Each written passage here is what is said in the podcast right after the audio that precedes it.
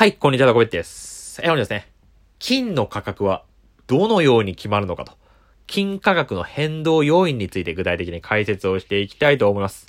はい、最近はね、僕はコモディティ投資にハマっておりまして、金とか、銀とか、ビットコインとか、まあそういったものの勉強をしているんですが、まあ、ゴールドのね、価格ってどういう風に決まってるのかと、まあ疑問に湧いてきたんであります。っていうことでね、まあいろんな本を調べ上げてね、まあ一つね、まあすごくわかりやすく、金の価格がどういうふうに動くのかと、まあそれについて説明している本があったので、まあちょっとご紹介したいんですが、それがこちらの本になりまして、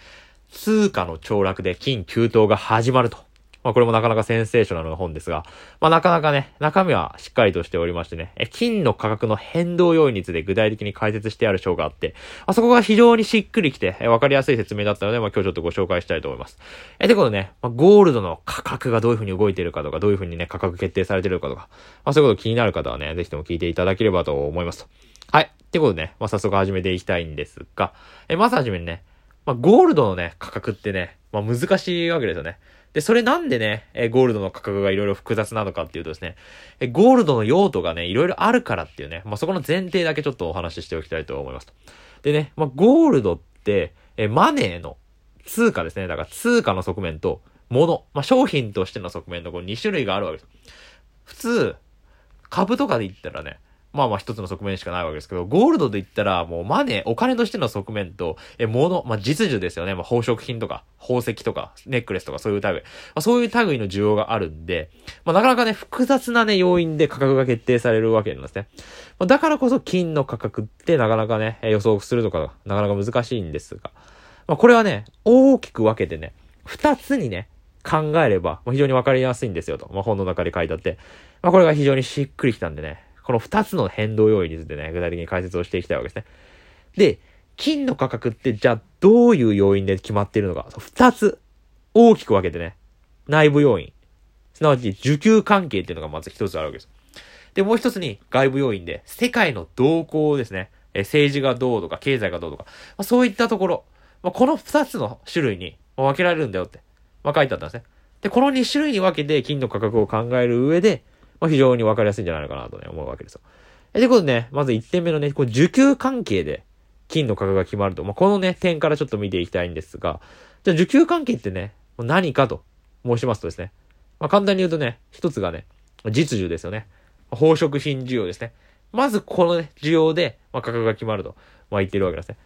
で、まあ、宝飾品ってじゃあなんだよっていうと、まあ、宝石とか、まあ、ネックレスとか、まあそういうふうにね、実需で、まあゴールドを使うっていうことなわけなんですけど、まあ実はですね、まあ最近はなんか投資としてね、すごいゴールドが注目されてますけど、1980年代から2000年代までって、宝飾品の需要が全体の70%を占めていたんですって。えー、結構びっくりですね。金っていうと、まあ、ただただね、資産としてね、保有するだけの風に思えるけど、まあ、大多数の人が、まあ、金をね、使うため、物としてね、えー、見ていたわけなんですね。で、具体的にどういうふうにみんな見てたかっていうとですね、まあ、アジアを中心にですね、えー、富裕層っていうのが、まあ、宝飾品をですね、欲しがっていたと。まあ、そういうね、時代があったわけですね。で、特にね、インドと中国。まあ、金大好きなんですよってね、そういうお話なわけなんですね。で、まあちょっとね、まあ、余談にはなるんですけどね、まあヒンドゥー教徒にとってはですね、金って魔除けの効果があるとされているらしくてですね、まあ婚礼でね、嫁ぐ娘に金を送る文化がインドにあるらしいですよ。え、だからね、婚礼の需要でね、金の需要がですね、まあ、ある程度決まったりとかするんですって。すごい面白いですね。で、ちなみに、インドの輸入品目の2位って、ゴールドらしいですよ。いや、これかなり意外じゃないですか。なんかゴールドそんな輸入してるんだって思うわけですよ。でそれぐらいインドってゴールドの実需のね、宝飾品としての需要がね、高いっていうことなんですよ。これ面白いなって感じなんですけど、まあ、その他だとね、中国ですよね。中国って民族がね、どんどんどんどんね、滅びたりね、生き残ったりいろいろしてきたわけで、この民族の攻防の中でね、通貨よりもゴールドを重んじる文化がね、あるっていうわけなんですね。まあ通貨をね、あんま信用してないと。まあ日本人はね、すごい政府を信用して、日本円を信用してるって感じですけど、まあ中国は、まあ通貨なんか信用してないから、ゴールドだと。ね、ゴールドこそ信用に値するものだと。えいうことでですね、まあ2013年を境に、中国はインドを抜いて金需要でトップに躍り出たと。まあそんなデータもあるわけですが、ま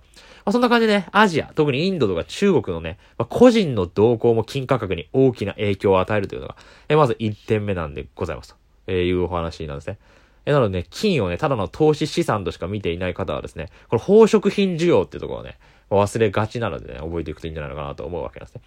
まあ、ただね、まあ、最近はね、まあ、投資需要っていうのがね、まあ、ご存知の通りね、増えておりましてですね。で、投資需要って何かっていうと、まあ、安全資産とされるね、まあ、金の投資ですよね。まあ、富裕層とかね、まあ、僕らとかがですね、まあ、金に投資をしてですね、えー、ま、通貨の価値が下がっていく、これからの世の中に、まあ、金持っておこうと。まあ、そういう観点で、まあ、金に投資するって人がね、多いわけなんですね。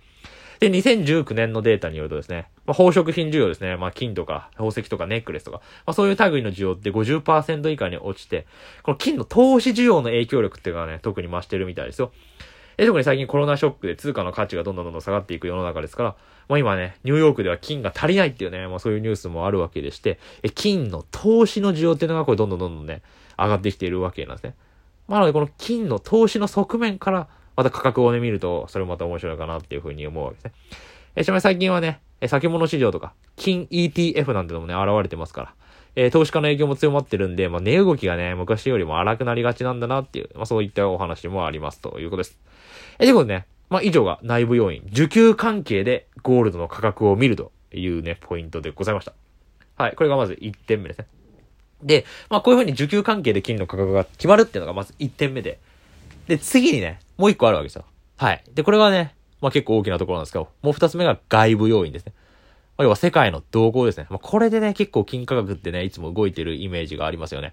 で、これどういうことかっていうと、まあ、世界の経済状態とか政治状態とかが金価格に影響を与えますよね。まあ、地政学的要因と、まあ、難しい言葉で言ったりもしますが、えー、まあ、例えば例を挙げますとですね、まあ、ドルが急落したとか、えー、為替市場が混乱しているとか、えー、株式市場が暴落したとか、主要国間の緊張が高まったとか、アメリカと中国の間で緊張が高まっているとか、まあ、そういうのね、え、時にね、まあ、金の価格ってのはこう上がったりね、するわけです。まあ、そういう中で世界経済の流れとか、え為替市場、株式市場の動きとか、まあ、そういった外部要因によって金の価格はまあ変動するっていう、まあ、こういう外部要因の要素がね、まず二つ目にあるわけなんですね。えちなみに、まあ国際政治とか経済情勢とかが問題を抱えて、先行き見通しが暗くなった時に一般的に金価格は上昇する傾向に、えあるわけなんですね。まあ、金は安全資産と見られているわけですから、なんか危機があった時とか株式市場が暴落した時に、まあ、金を持っているとね、まあ、安全だし、金価格っていうのはこう上がりやすいと。まあ、そういう側面があるわけですね。だからコロナショックの後、金価格って一気に上昇してましたけど、まあ、それもある意味外部要因っていうね、え一因もありますよね。まあ、それと一緒に投資需要が増したっていう要因もあるわけで、まあ、とにかくね、この投資の需要とか宝飾品の需要っていう内部要因、これ需給関係と、で、もう一つ世界の動向、株式市場の動向とかの外部要因。この二つの側面から金の価格を見る上で、まあ投資に判断するかどうか、値にするかどうかっていうのを判断するのが、まあすごくいいんじゃないのかなと。まあ僕は思うわけですね。っていうことで、まあ以上、二つのね、金の価格を決定する変動要因二つを見てきましたけどね。で、どっちの影響の方が大きいのと、どっち見とけばいいのって、まあ疑問に思われる方多いと思うんですが、まあ本の中ではね、外部要因の方が大きいと。まあそういうふうに結論付けておられます。で、どういうことかっていうと、まあ基本的に世界の動き、株式市場の暴落とか、えドル相場とか、まあそういったものが投資需要に影響を与えるわけですね。まあ、例えばコロナショックが起きて、まあ、これから世界が金融緩和をやって、通貨の価値が暴落すると。まあ、そういうような外部要因っていうのを投資家は判断して、で、金を買おうって言って、で、投資需要が生まれるわけですから。で、そこで金の価格がじわじわ上昇していく。みたいな感じで長期的に金の価格が決定されていくわけなんですね。だからまずはじめに外部要因を見た方がいいんじゃないかと、まあ本の中に言っているわけなんですね。だから金の市場を読むって国際政治とか金融の先行きをね、読む作業とも言えるわけなんですね。だからね、最近はね、僕なんかはですね、まあ、これから金融緩和で、まあ、通貨がどんどんどんどんねえ、ジャブジャブね、世の中に出ているわけだから、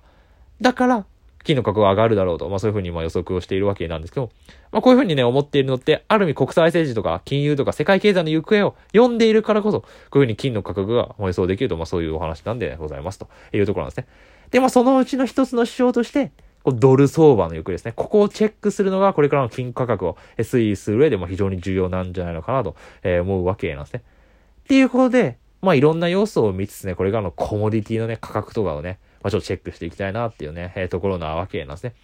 ということで、本日はですね、金価格はどういう風に動くのか、金の価格はどのように決まるのかと2つの変動要因について具体的に解説をしてまいりました。まあ1つが需給関係、もう1つが世界の動向ということですね。まあこういう宝飾品需要とか投資需要とか、世界の経済状況、ドル相場、株式市場の動向とか、まあそういったところを見ていって、まあ、これが金の投資するタイミングとかですね、金に投資するかどうかとか、えコモディティに投資するかどうかとか、まあそういったところを決めていくといいんじゃないのかなと、え思ったということでした。てことで、本日は以上になります。面白かった方はチャンネル登録、いいね、等々よろしくお願いします。また面白いね、えコモディティとか、えこれから、え来るであろう投資先とかね、面白いなったらぜひともね、コメントとかでいただけると、え嬉しいです。てことで本日は以上です。ご清聴ありがとうございました。